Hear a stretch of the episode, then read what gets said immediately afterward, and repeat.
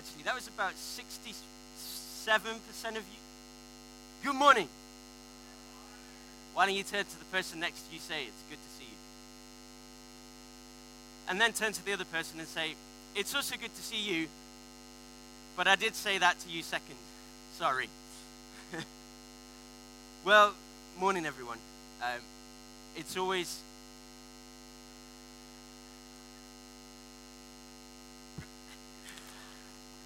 Thanks, Steve. Whoa. Hello. You can all hear me. That is good.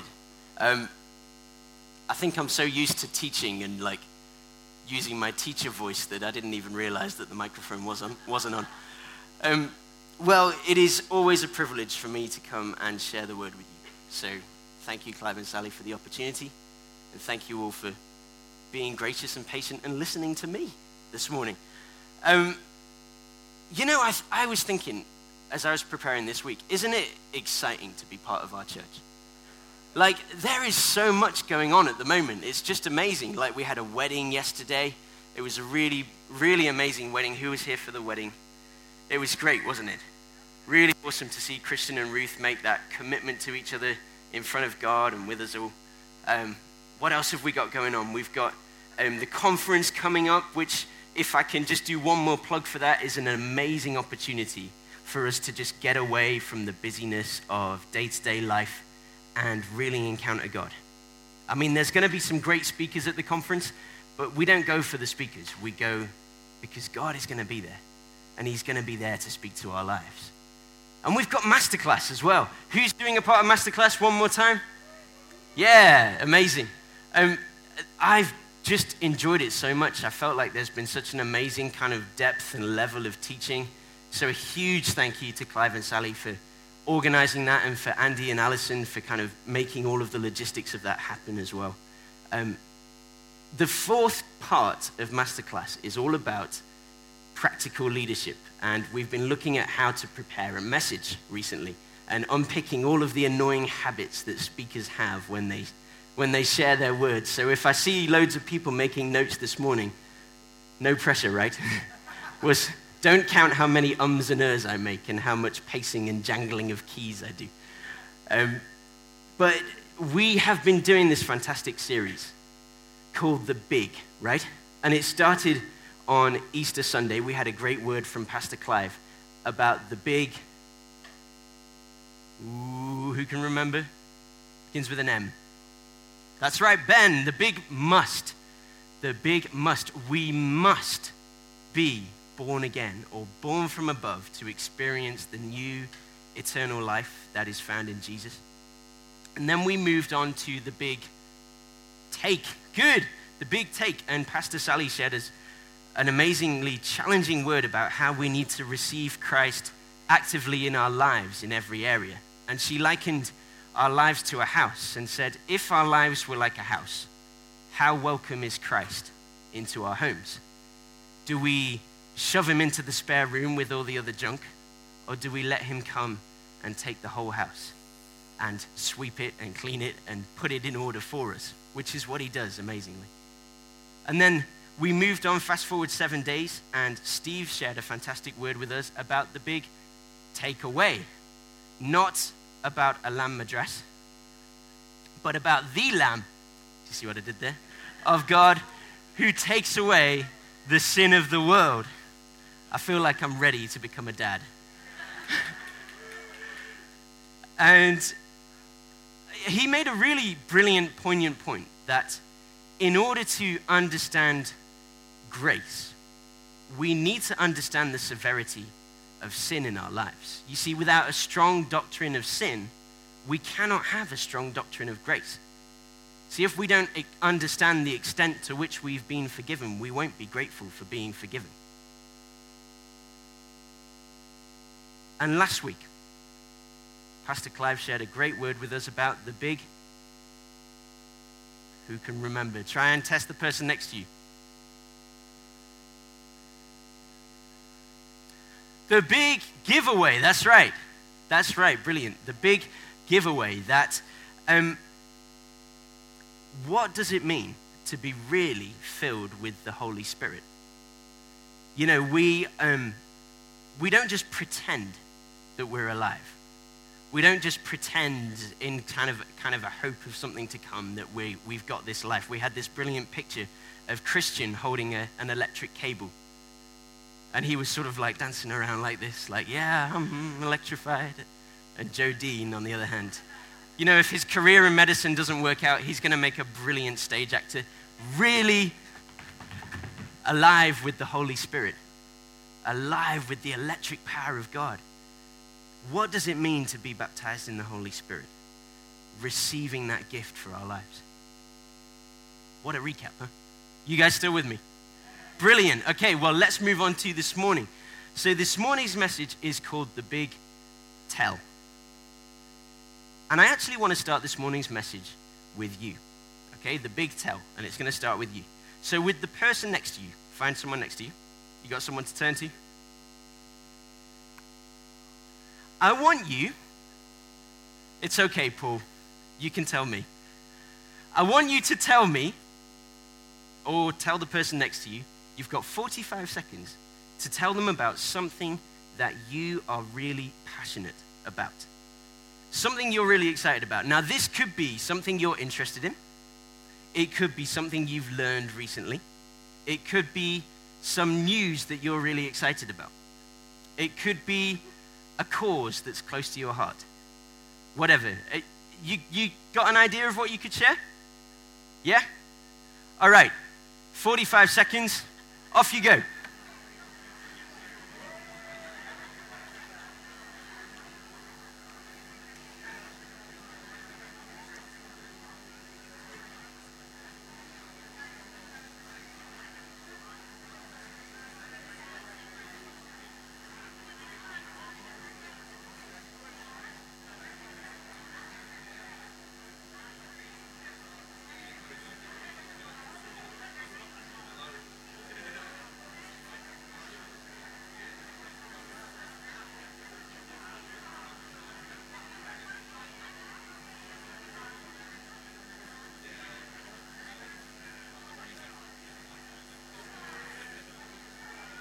Three, two, one.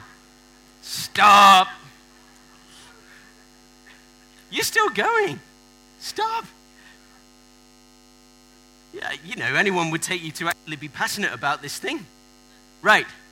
Now that that person has done a brilliant amount of listening, flip it on its head. And the, you've done it both ways already. You've done it both ways. Okay, right. I wonder if we could get a microphone. Have we got a microphone, John? Despiértate, wake up. Okay, right. Um, who are we gonna who are we gonna get to share the passionate, exciting thing this morning that they're really interested in? Not, Not someone at the back. Okay, Steve, come on, Steve. Right, you now, you don't have 45 seconds, you've got less than 30 seconds. Off you go. What I'm passionate about, what Paul was passionate about. What you're passionate about. So I was passionate, I said to Paul that I'm passionate about people living out an authentic Christian life, so really being impacted by Jesus Ooh. and mm. not pretending, not going through the motions, not just pretending everything's okay when it's not, but really being genuinely healed and impacted by the Word of God and the power of the Holy Spirit. Fantastic. Wow, let's give him a round of applause. That was a typical brilliant Sunday answer, right? Um, let's go to one of the doctors. Doctors always have interesting things to tell us. Tell us about Dean. Tell us what Dean is interested so, in. Joe Dean's really excited about the Cricket World Cup. Okay. Well, let's hear it from the lips of the man himself. Go on. Dean, tell us why are you so excited about the Cricket World Cup? Well, I was really into cricket, so I've been into it since I was six years old. Um, the World Cup's coming to England. England are the number one team at the minute. Oh. Biggest chance to win the first the World Cup for the first time for England. Um, and yeah, so lots of cricket going on, so time for everyone to get into it. So yeah.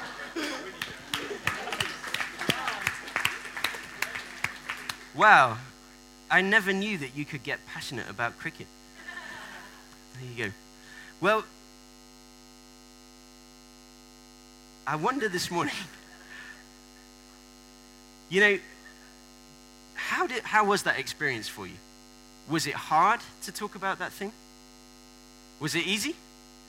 Did the time go really slowly or did it go really fast? It went fast, right? Um, now, let me tell you about something I'm passionate about very briefly. Some of you will know that when I get a moment away from schoolwork and homework and marking and planning lessons, um, I love to go to the gym.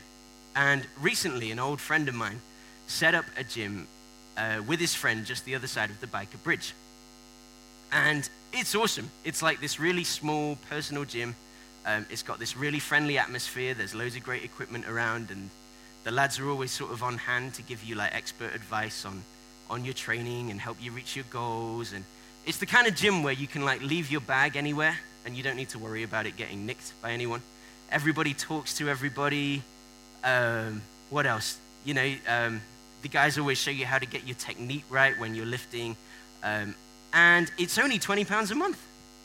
Isn't that good? And there's no contract either. Ooh. And what's even better is that it was converted. They, they converted this gym from an old motorbike garage, you know, like the ones at the bottom of the West Road. So, in my mind, that just makes it even cooler because it's like this grungy, cool, like old ex biker gym. Um, but really nice as well. And, you know, some of you here have been subject to me trying to convince you to join too. I apologize, sort of. Are you convinced though? Does that sound like a good deal? It does sound like a good deal, right? Um, but do you notice how easy and how natural it is to talk to someone about something that you're really passionate about? You know, something you genuinely believe in. And did you see how easy then it was for me just to talk about the gym? And how, how I can say, hey, look how much it's done in me and for me. Okay, don't, don't comment on that too much. but look at what it could do through you as well. And I wonder, do we carry that same sense of wonder and awe and overflow when it comes to the gospel? And that was certainly the case for the apostles in Acts chapter 4. So turn with me, if you will. Let's open our Bibles. Acts chapter 4 this morning. And we'll start from verse 1. Acts chapter 4, verse 1. It says, The priests and the captain of the temple guard and the Sadducees came up to Peter and John while they were speaking to the people. They were greatly disturbed because the apostles were teaching the people, proclaiming in Jesus the resurrection of the dead. They seized Peter and John, and because it was evening, they put them in jail until the next day. But many who heard the message believed. So the number of men who believed grew to about 5,000. Wow. The next day, the rulers, the elders, and the teachers of the law met in Jerusalem. And Annas the high priest was there, and so were Caiaphas, John, Alexander, and the others of the priest's family. They had Peter and John brought before them and began to question them. By what power or what name did you do this?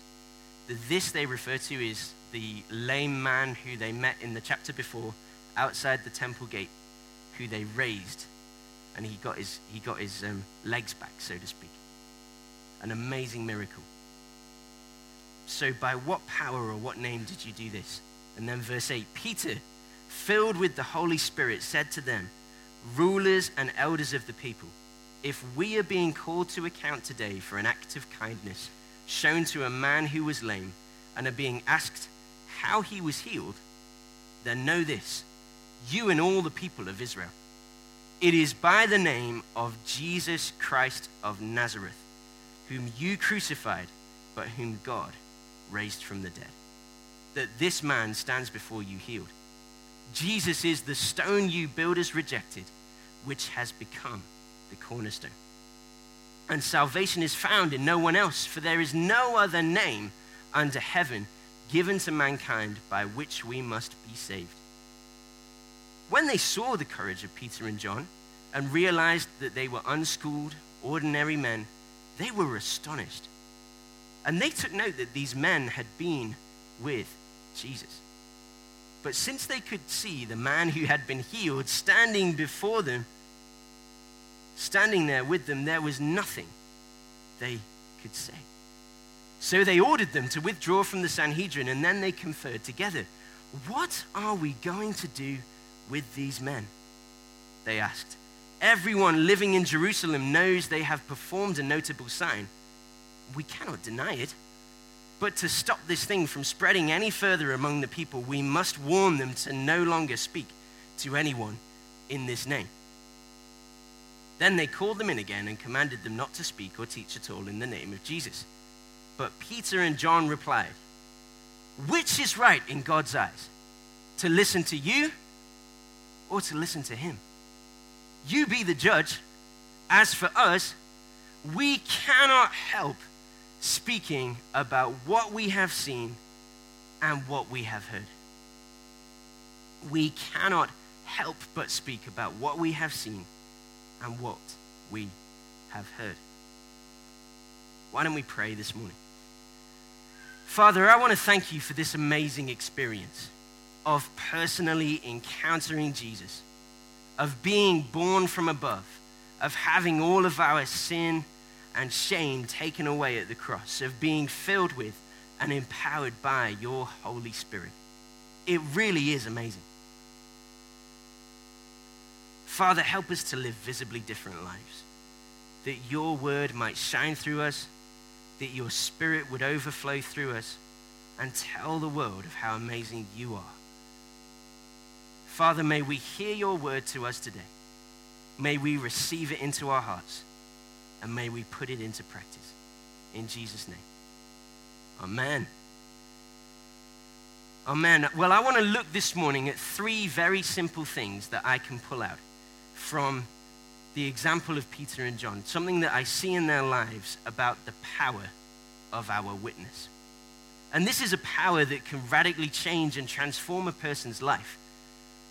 And if we move effectively in this power, not only that, but also alter the course of someone's destiny. It's amazing. What an amazing power. And it all starts with this. First thing, if you're taking notes, is the power of our words. The power of our words. Do you notice how Peter is ready with his own words, with his own defense? He's ready with the word of God as well when he's asked to present his case before the priests and the Sanhedrin and the Sadducees. He says, Rulers and elders of the people. Rulers and elders of the people, if we are being called to account today, for an act of kindness shown to this man who was lame and being asked how he was healed, then know this, you and all the people of Israel.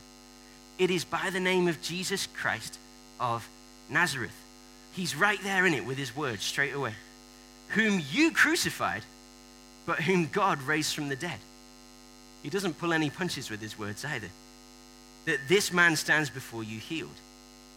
He says, Jesus is, and then he quotes Psalm 118 the stone you builders rejected, which has become the cornerstone. Now, I hadn't put this in my notes this morning, but do you notice how Peter knows the scripture? And his knowledge of the scripture is an effective witness of Jesus. How can you be an effective witness of Jesus if you don't know the scripture? Let's read the scripture. Let's really invest our lives in it and know it and be able to kind of command it and bring it forward when we need because it is the Word of God Himself. Now, sorry, where was I? Salvation is found, verse 12 salvation is found in no one else, for there is no other name under heaven given to mankind by which we must be saved. Now, I think this might sound like a fairly obvious thing to highlight. But we often forget that, as Paul says in his letter to the, to the Romans, faith comes through hearing, and hearing through the Word of God. How can we stir faith in people if they don't hear the Word of God? If we don't speak up about who Jesus is and what He's done for us, how can we lead people into faith? You know, there's a great quote often attributed to a, um, an Italian friar from uh, the 1100s and 18, sorry, and the 1200s. Uh, his name was Francis of Assisi, and he supposedly says, says this. He says, Preach the gospel at all times, and if necessary, use words. You know what? As, as nice a statement as it is, and I think he's trying to get across this point that who we are is just as important as, as what we say. Do you know what? It's wrong. he never actually said that. He never actually said that. You know, mindsets like this can lead us down a wrong path of thinking. We could say, oh, it's all about the lifestyle. Or, yes, I don't have to speak up about the gospel. I can just live my Christian life and people will see God's glory shining through. Religion, my, my faith is a personal matter, therefore I'll keep it personally to myself. And if people inquire, okay, I'll share, but I don't need to push it on people. That is wrong. Turn to the person next to you, just say, wrong. Of course, live the lifestyle, but we need to use our words as well. We need to acknowledge Jesus with our lips. Otherwise, how will people know who Jesus is and what he's done for us? There's a fascinating story that I came across um, about a group of people called the Fishermen's Fellowship. And I need a few volunteers to help me demonstrate this story this morning. So, um, Lily, will you give me a hand? Nathan, you can give me a hand in a minute. Okay. Matthew, you come and give us a hand. And John, come and give us a hand. Right. The Fishermen's Fellowship. They're a really uh, interesting bunch of people. So let's, let's get you guys some. Uh, this was the best thing we could get closest to uh, fisherman jackets. Here's your fisherman jacket. Right. Um, we don't need you right now, but come back in, in a minute. Nice. There's always a bit of a drama with the Fishermen's Fellowship. There you go. Okay, so here are the Fishermen's Fellowship. Okay, and I want to read you this story because I think it can, it can, uh, it's best if you hear it from this. Now, your, your challenge, guys, is to act to mime out this story as I tell it. Do you think you can do it? You feeling about good, good drama students this morning? Good. Okay. Here we go. You ready? You were born ready, Matthew. You can do this. There was a group called the Fishermen's Fellowship. They were surrounded by streams and lakes full of hungry fish. They met regularly to discuss the call to fish and the thrill of catching fish. Good job. They got excited about fishing. Someone suggested that they needed a philosophy of fishing. So they carefully defined and redefined fishing and the purpose of fishing. They developed fishing strategies and tactics. Then they realized that they'd been going at it backwards. They had approached the fishing from the point of view of the fishermen and not from the point of view of the fish. How do fish view the world? How does the fisherman appear to the fish? What defeat ish? What what defeat ish? What do fish eat? It's quite a tongue twister. And when? How do fish view the world? These are all good things to know. So they began research studies and attended conferences on fishing. Some traveled to faraway places to study different kinds of fish with different habits. Some even got PhDs. Lily, that's you. Hey, in, wait for it, fishology. But no one had yet gone fishing. So a committee was formed to send out fishermen. Now, as prospective fishing places outnumbered the fishermen, the committee needed to determine priorities. So, a priority list of fishing places was posted on bulletin boards in all of the fellowship halls. But still, no one was fishing.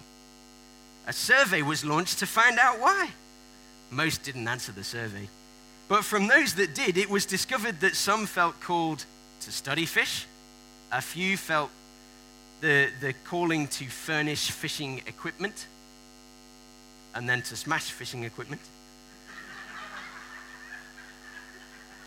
and several to go around encouraging the fishermen. And what with meetings, conferences, and seminars, they just simply didn't have the time to fish. Now, Jake was a newcomer to the Fishermen's Fellowship. And after one stirring meeting of fellowship, a stirring meeting, yeah, Jake, believe it or not, went fishing. He tried a few things, he got the hang of it, and he caught a choice fish.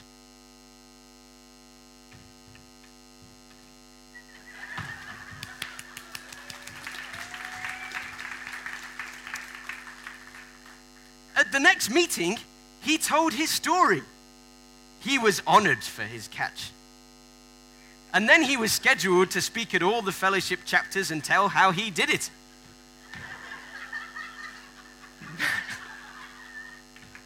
now, because of, wait, wait, wait, because of all the speaking invitations and his election to the board of directors of the Fishermen's Fellowship, Jake no longer had time to go fishing. But soon he began to feel restless and empty. He longed to feel the tug on the line once again.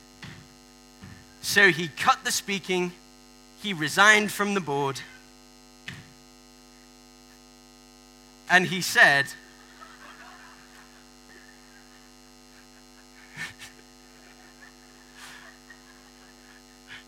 and he said, and he said to a friend, Grab a friend. He said to a friend, Let's go fishing. So they did, just the two of them. And you know what? they caught fish. The members of the Fishermen's Fellowship were many. The fish were plentiful, but the fishes were few. Let's give these guys a round of applause. Well done. Thank you so much.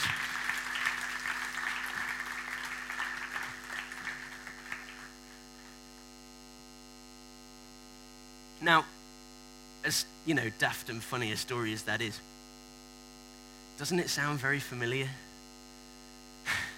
Sadly, I think at its core is it's got a very challenging point.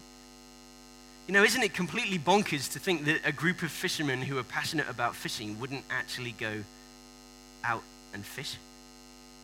So, why do we talk so much about witnessing, about evangelism, about sharing our faith, and not actually do it? You know, my heart for us this morning is to go away from this meeting inspired and excited to share the joy and share the life that we have in Jesus with our families, with our friends, with our work colleagues, with the people that we meet. But it is worth asking ourselves some serious and searching questions this morning. Am I excited to tell people about what Jesus has done for me? Am I telling people enough about what Jesus has done for me?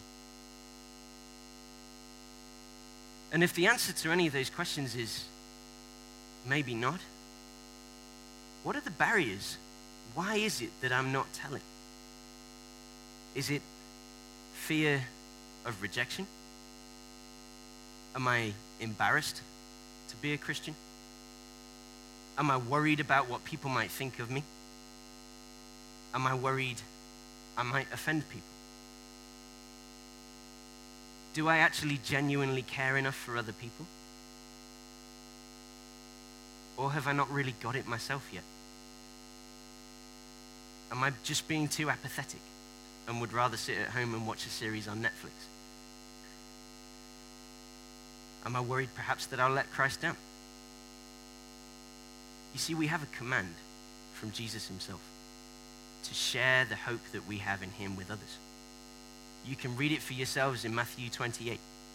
And I think you're going to look at it this week in your city groups. But no, it wasn't just a command for those few disciples that were there with him then when he said, Go and make disciples of all nations, baptizing them in the name of the Father, the Son, and the Holy Spirit. It's a command for us now, here, who put our faith and our hope and our trust in Jesus. But it really is worth asking ourselves based, based on my obedience to Christ's command to share my faith with others, what conclusion do I think he would draw about my love for him? Let me say that again. Based on my obedience to Christ's command to share my faith with others, what conclusion do I think he would draw about my love for him? Do I really love him?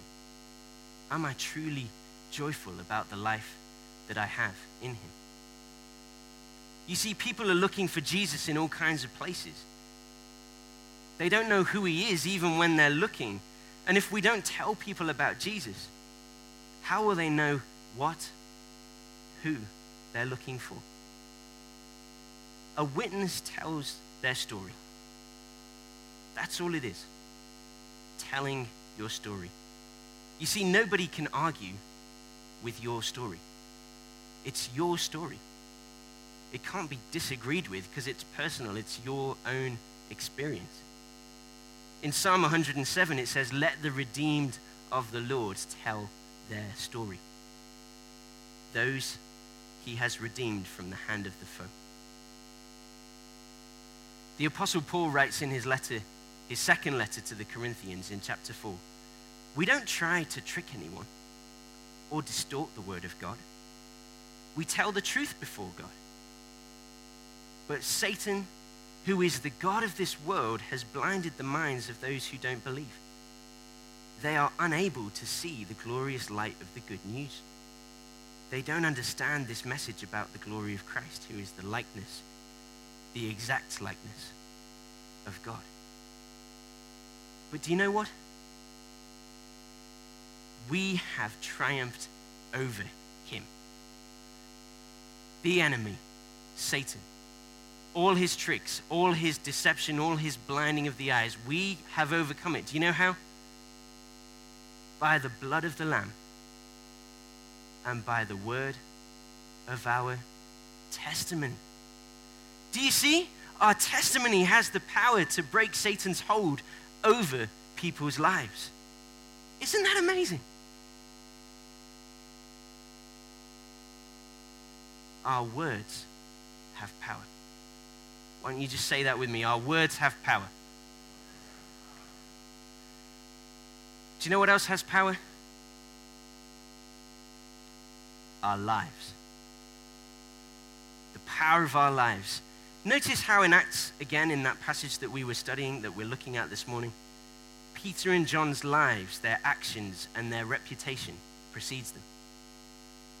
If we look back at um, verse 13, it says, When they, that's the priests and, and the elders, saw the courage of Peter and John and realized that they were unschooled, ordinary men, they were astonished. And note this bit they took note that these men had been with Jesus. But since they could see the man who was healed standing there with them, there was nothing they could say. Our words are so important, but it isn't just about our words, it's our lives too. Recently, in our city group, we were talking about um, franchises and what a franchise chain or a franchise um, restaurant is. And brief idea is that as a small business, say you are like a little restaurant manager, you want to kind of take your business to the next level, you can buy in to a franchise and become a franchisee of a franchisor. The idea that you take over, you adopt the brand name of a big company like McDonald's or Burger King or Costa or Starbucks, and you still run the business, it's your own business to run. But everything that you do now falls under the authority of the name of the brand that you represent. So if you become a McDonald's restaurant, you adopt the double arches logo, you pick up the uniforms, your shop gets a remake and it becomes a McDonald's shop. You get McDonald's burgers, you cook them the McDonald's way, you serve things in the McDonald's the way that they serve things, right? And I thought we could put it to the test this morning. You up for that? You guys know that I love burgers. Now, let's see. You know when you when you go I was thinking about this the other day and when you go away, some of you might be very cultured and go and try authentic food and new cafes and real authentic restaurants. Those of you with children, I imagine, know the familiar story of going abroad and going to McDonald's, right? Or going to a Burger King or going to Starbucks. Why do we do it though? We do it because we know what we're getting. You want a McDonald's burger? Go to McDonald's. You'll get the taste of the McDonald's burger. You want a Burger King burger? Go to Burger King. You'll get the taste of a Burger King burger. You want a Five Guys burger? Go to Five Guys. You'll get the taste. You get the idea, right? So um, I'm going to elect the, the best burger connoisseur that I know in this room, aside from myself. Um, I say that not in pride, but in a little bit of shame. Adam, why don't you come up here? Let's give him a round of applause this morning. Okay, Adam, come and join me on the stage. How well does Adam know his burger brands? He thinks he knows them pretty well. Let's find out this morning. We're going to blindfold you, Adam. I call this the blindfold burger baffling um, bamboozle. Good. And I have um, bought, you would not believe the extent that I have gone to to try and get these burgers this morning. Two burgers from two different restaurant chains. Very famous restaurant chains, as you shall see. Okay, don't give them away. Adam is going to taste the burger and tell us which restaurant is the burger from. Okay, so hold on, hold on, Adam. Burger number one. Can you guys, don't shout it out, but can you all see where this, this burger is from? Yeah? You can all see the name of that brand there? Okay. Are you ready, Adam? Give it a feel. Give it a taste. You can't see? Enjoy that burger. Slightly cold from last night on the way home from Ruth and Christian's wedding.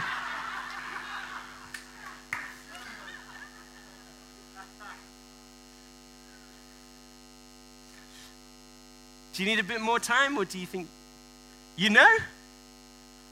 Have we got a microphone? Adam, where do you think this burger is from? McDonald's. Let's give him a round of applause.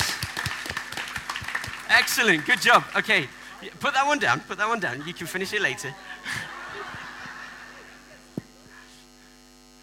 he does get two burgers out of this, pretty good. Right, now, that's, that's pretty good, but that could be a bit of a fluke. I mean, you know, where would you go to for a burger? McDonald's is like the obvious choice. If he really knows his burgers, then he is going to know what this one is. Now, this one is a bit harder to see, but can you all see the brand name on the side of this bag here? Yep, you got it? Okay, Adam, go for it. Give that burger a taste.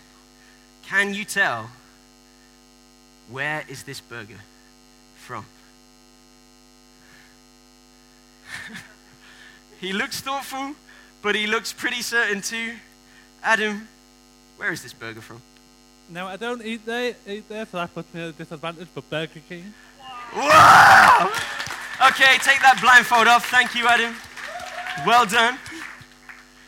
Good job. The seeds on the bun gave it away.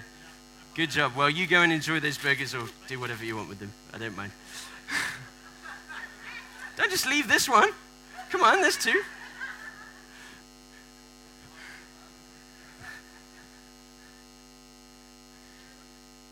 You go to McDonald's, you expect a McDonald's burger. You go to Burger King, you expect a Burger King burger. You expect the taste, the texture, the level of service, the level of service, the speed of service. You know, if the restaurant bears the name of its owner, it better bear the reputation too, right? How confused would you be if you went to McDonald's expecting a McDonald's burger and you pull out an entirely different burger. I would be disappointed. I would take it back and say, hey, this isn't what I bought. This isn't what I signed up for.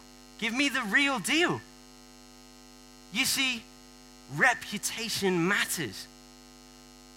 Do you see the point that I'm trying to make with our lives? Our actions back up our words. You know, I promised that I would not rant about this this morning, but I think it bears a point. I'm not going to rant, but I am going to make a point.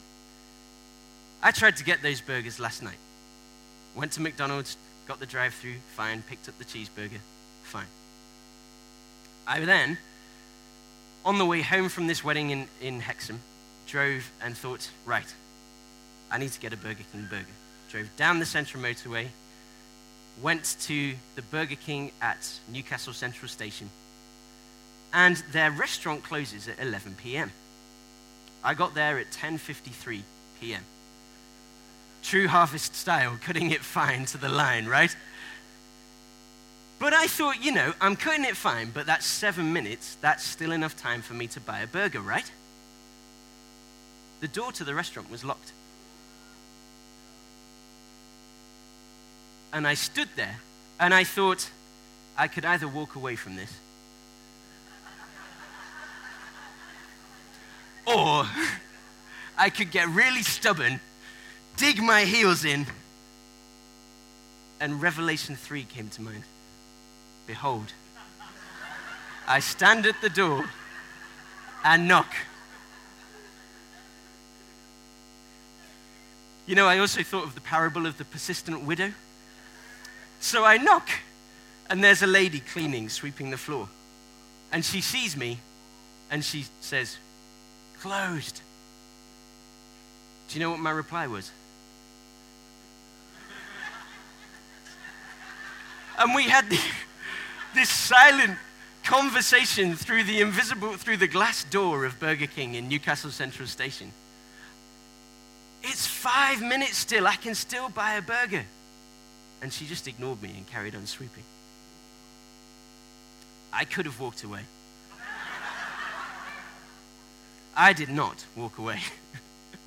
I kept on knocking. I thought, you know, if that widow was persistent and kept on bothering that judge, give me justice, give me justice, give me justice, surely the lady in Burger King would give me justice, right? Eventually, now this was like, this was good 10 minutes. Lily, bless her, was waiting in the car for ages outside. She came up to the door, this lady, and she said, I'm sorry, we're closed. And I said, Look, I, I just want to buy one burger, and I can see that you've got three burgers there that are not being used. I don't mind what burger it is, just a burger. It's for, a, for an illustration at church tomorrow. And she said, That was probably the, the wrong line to use, wasn't it? But she said, I'm sorry, we're closed. My manager said, No, we're closed. And I said, Well, I'd like to speak to your manager then, please. Do you know where the manager was? You know it gets serious when you pull out that line. The manager was, was um, kind of hiding around the back, cleaning the kitchen and things. So she was like, Fine. And she walked off, um, I think, had a chat with the manager. But she came back and she said, I'm sorry, the manager refuses to see you. And she said, I, I can't, I can't dis, I can't kind of not follow the orders of my manager. And I said, fair enough, I understand that. But I walked away from that incredibly disappointed and kind of saddened because you go to a place that bears a name, you expect the level of service, don't you? I mean, fine if it was like Billy's Burger Bar, then sure, right? They might be cleaning up, they might have closed early, they might have finished. But a big brand like that, you expect the service, don't you? Do you know that we represent the biggest name in the whole world? Are we representing him well? You know, we can't say God's a priority and then not prioritize God in our lives. We can't say God answers our prayers and then continually skip the prayer meeting because we're too tired or too lazy to go. We can't proclaim the awesomeness of God's grace and forgiveness in our lives if we don't graciously forgive people who have wronged us. And we can't share about how God meets every single one of our needs in supernatural ways if we're not prepared to meet the basic needs of people in our city groups. Please, I'm not having a rant at you this morning, but it is so important that we represent Christ well. I wonder what impression of Christ does your next door neighbor have based on their interactions with you? What do your business clients assume Christians to be like based on their dealings with you? How do your work colleagues perceive Christ based on the conversations that you have with them over lunch? You know, for me at school, I might ask myself, what impression do the kids that I teach have of a spirit filled believer because they know that I'm a Christian, based on their impression of me, both inside and outside the classroom? Some of them are here today, so maybe we shouldn't ask. but you know, your life is your witness. Does it line up with your words? The two things go hand in hand your life, your words. Your life, your words. Now, I could leave it there this morning, but then we'd be missing the vital, most important key ingredient of all. You see, there's another power here in all of us today who have believed and received Jesus as our Lord and Christ. And we can't forget it. This is the power that turns us from timid people who fumble over our words into confident, bold, passionate, compassionate communicators of the good news and the hope that we have in Jesus. And it's the power of the Holy Spirit. The power of the Holy Spirit. Let's look again at Peter and John in Acts chapter 4. If you look at verse 7. I know I'm reading this again and again today, but repetition I think is key. They had Peter and John brought before them and began to question them. By what power or what name did you do this? Then Peter, filled with the Holy Spirit, said to them, Rulers and elders of the people, if we're being called to account today for an act of kindness shown to a lame man and are being asked how he was healed, then know this you and all the people of Israel. It's by the name of Jesus Christ of Nazareth, whom you crucified, but whom God raised from the dead, that this man stands before you healed today. You know, if you look at the life of Peter through the Gospels, you'll see that he was a very different Peter before he was filled with the Holy Spirit, right? I mean, he was erratic.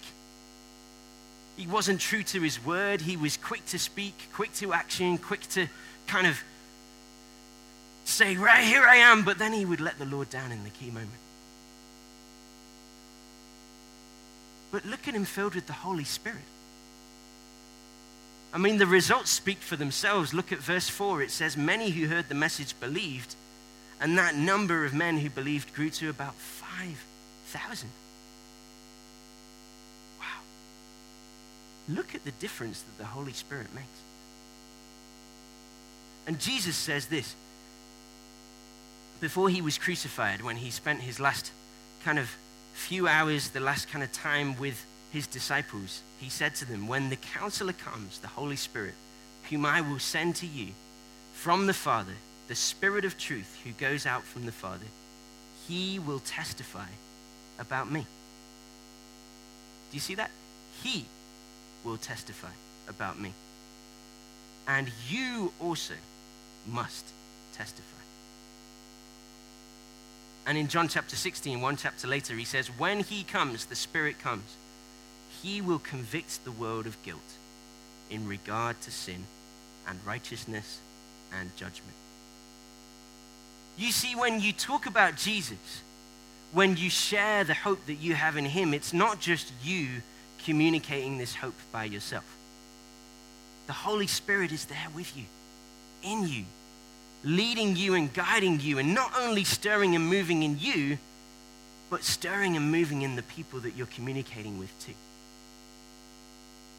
We're not alone. Turn to the person next to you, say, You're not alone. We don't have to witness alone. You see, the Holy Spirit empowers us to witness through Him. So expect God to use you. You know, you can be sure that that same resurrection power that raised Christ Jesus from the grave lives in you today through the power of the Holy Spirit.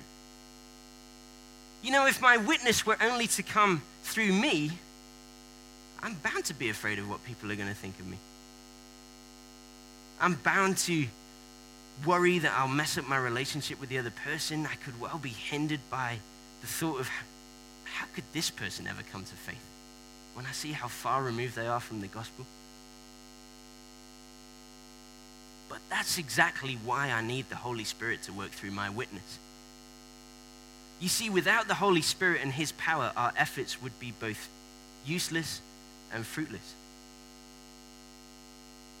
Apart from Him, we don't have the capacity in our lives to influence people for Christ. All of our efforts would be in vain if He's not enabling us. But it is the Holy Spirit's job to empower us and our testimony, to give us courage and the words, to empower our actions with supernatural grace, with supernatural works, and to work through our witnessing in the heart of the receiver. And you know, we're not responsible for the outcome either. We're called to be a witness. Witnesses share their story. The outcome is up to God. But it is our responsibility to be his witness and to obey his words in our everyday lives. And we do it through the Holy Spirit's power. So, just some questions for us to think about this morning. Am I, am I really alive in the Holy Spirit? Have I really caught a hold of what Jesus has done for me? And do I really recognize its significance in my life and the significance that it bears on the lives of the people that I meet day by day? You see, if I have an active, flowing, and flourishing relationship with God and with the Holy Spirit, my witness isn't just something that I think about. It's not just an area of my Christian life that I try and work on. My witness is a natural byproduct of the life in me if I'm really filled with the Holy Spirit, it's going to naturally flow out of me, right? Both in my life, both in my actions, both in my reactions, and in my words as well.